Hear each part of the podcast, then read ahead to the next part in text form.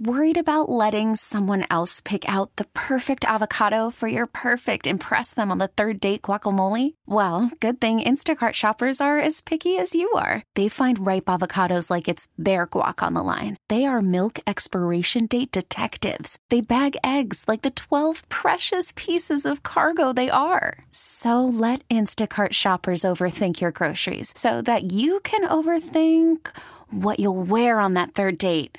Download the Instacart app to get free delivery on your first three orders while supplies last. Minimum $10 per order, additional term supply. You could spend the weekend doing the same old whatever, or you could conquer the weekend in the all new Hyundai Santa Fe. Visit HyundaiUSA.com for more details. Hyundai, there's joy in every journey. 16 in the AM. Baltimore's Big Bad Morning Show on the fan.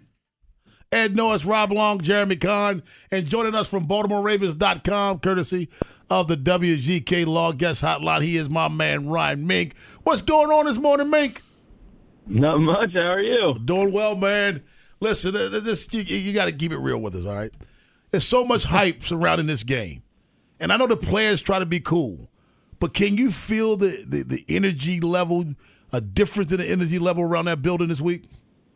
Oh, uh, definitely. Yeah, absolutely. I mean, I think that players yesterday definitely seemed a kind of a different level of locked in and and uh, just motivated. I think going, you know, all the odds kind of uh, being against them, going against a really good 49ers team that everybody's saying is the best team in the league. You know, cr- traveling across the country, playing on Christmas Day, all that stuff they don't like. You know, being the underdog in Vegas they don't like all that stuff, and it's it's something that they haven't been accustomed to this year. They really have been favored in almost all their games and had to, uh, you know, almost look for different sources of motivation. You know, we even saw it last week. Roquan Smith dug up something that I don't think anybody else had even seen. That the Jags were sitting there trying to, you know, saying that they wanted to be the bully. Nobody could even find that, but Roquan Smith did. But you know, he he doesn't have to dig too far to uh, find some external motivation this week with the Ravens a, a pretty big underdog against the 49ers. You could definitely tell talking to them yesterday that that's got them that's got them fired up a little bit. I can ask Ryan because I, I, I get all this that they're underdogs and it's, people are talking about it's disrespectful. They're they're going on the road, so you get you usually get three points as a home team. So they're basically two and a half point underdogs to everyone's pretty much the, the, the, the consensus number one pick in the league. How much disrespect is this? Oh, oh, I, I, am not saying that it actually makes sense. I'm just saying oh. that that's what they're oh. using in their heads. Because it doesn't make any sense to mean, me. No, I mean, the 49ers are a good team. I think the, the Ravens recognize that also. But all year long, they've they've believed in their their heads and their hearts that they're the best team in the league. Yeah, they and, might be. And, and, uh, yeah, and they might very well be. Right, exactly. And so, Roquan Smith, before the season even started, he came on the Lounge podcast and he said, "We want all the smoke, all of it. Bring bring the smoke." And he's held true to that, man. I mean, he he he talks his talk, and uh, they like you know they pride themselves on being the big bad bully, right? And and when they hear oh another team they're they're gonna you know they're the better team, well they they take that personally because they don't believe it. And so I I agree with you. I don't know that anybody's disrespecting the Ravens right now, really. You have to pick a team, and the 49ers are a good team also. You can pick either one. Yeah. But, you know, whatever it takes to get you motivated, I think we've all seen teams kind of, you, you, dig for that stuff, and this week it's not too hard to, to find it. How do you think they use Kyle Hamilton this week? Um, because it's interesting whether or not you try to take away Kittle. Uh, if you put him mm-hmm. on Deebo. I mean, and obviously it, it depends on how they want to use him. But do you see them kind of trying to take away one piece of what they do? No, I think that he'll probably mix mix and match. I, I don't know that he's going to be kind of an assignment guy. That's kind of the beauty of Kyle Hamilton is that he can be used in a variety of ways. I do I do expect, and it's a big deal that Marcus Williams was back on the field yesterday because that does free up, you know, Kyle to to play more that rover kind of role and be a little bit closer to the line of scrimmage because, you know, all that stuff over the middle of the field making sure that the the 49ers aren't breaking tackles. That's what they do so well over the middle. Big plays from Deebo after the catch, things like that. He's going to be a huge equation against not just Kittle, you know, not just Deebo, but Christian McCaffrey coming out of the backfield. I think that he will be used near the line of scrimmage to help neutralize any and all three of those guys.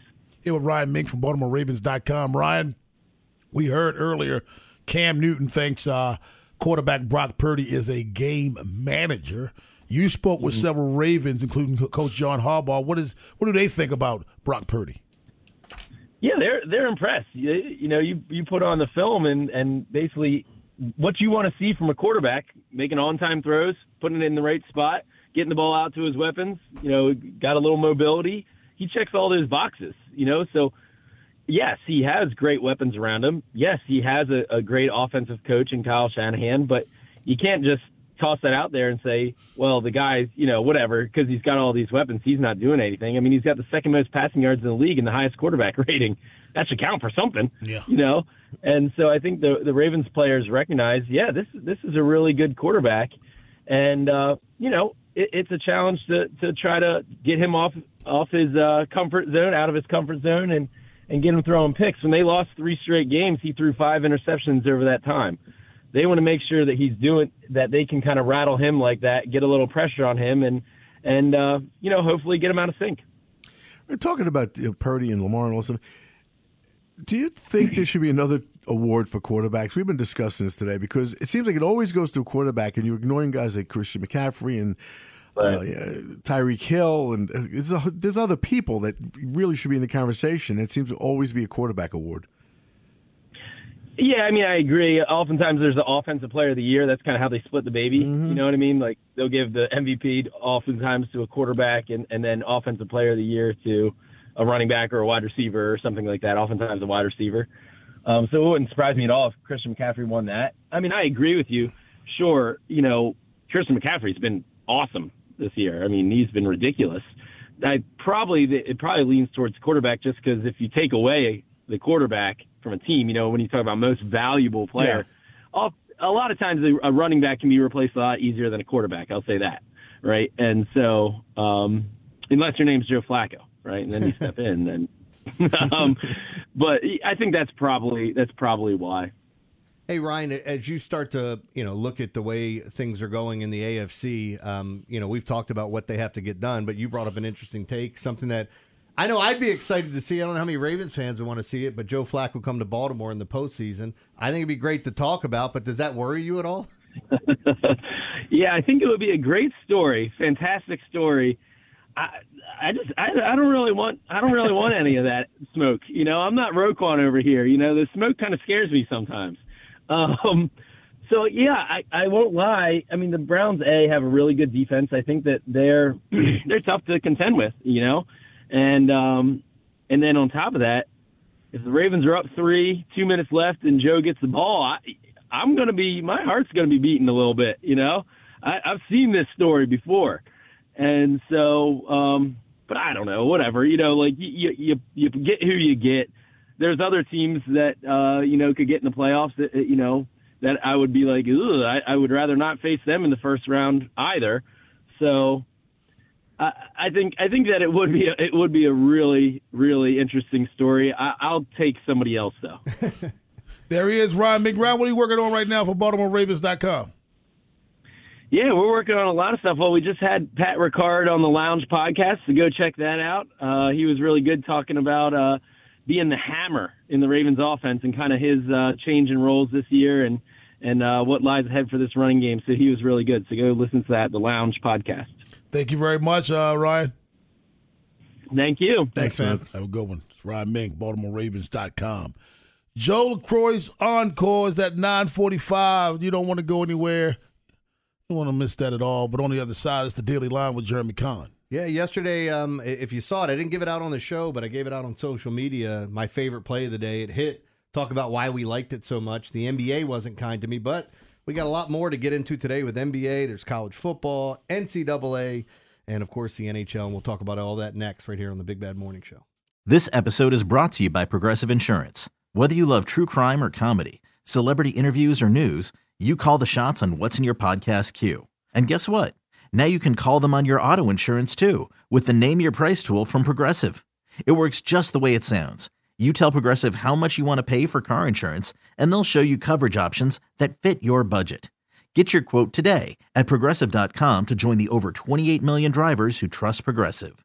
Progressive Casualty Insurance Company and Affiliates. Price and coverage match limited by state law.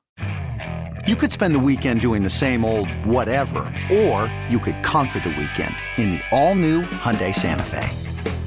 Visit HyundaiUSA.com for more details. Hyundai, there's joy in every journey. It's the most anticipated WNBA season in history. And you know what that means. Court is back in session. Welcome to Queens of the Court, an Odyssey original podcast. I'm your girl, Sheryl Swoopes. And I'm Jordan Robinson. All WNBA season long, we'll be bringing you interviews with star athletes, analysis on your favorite teams, and lots of hot takes. Order, order in the court. Follow and listen to Queens of the Court on the free Odyssey app or wherever you get your podcasts.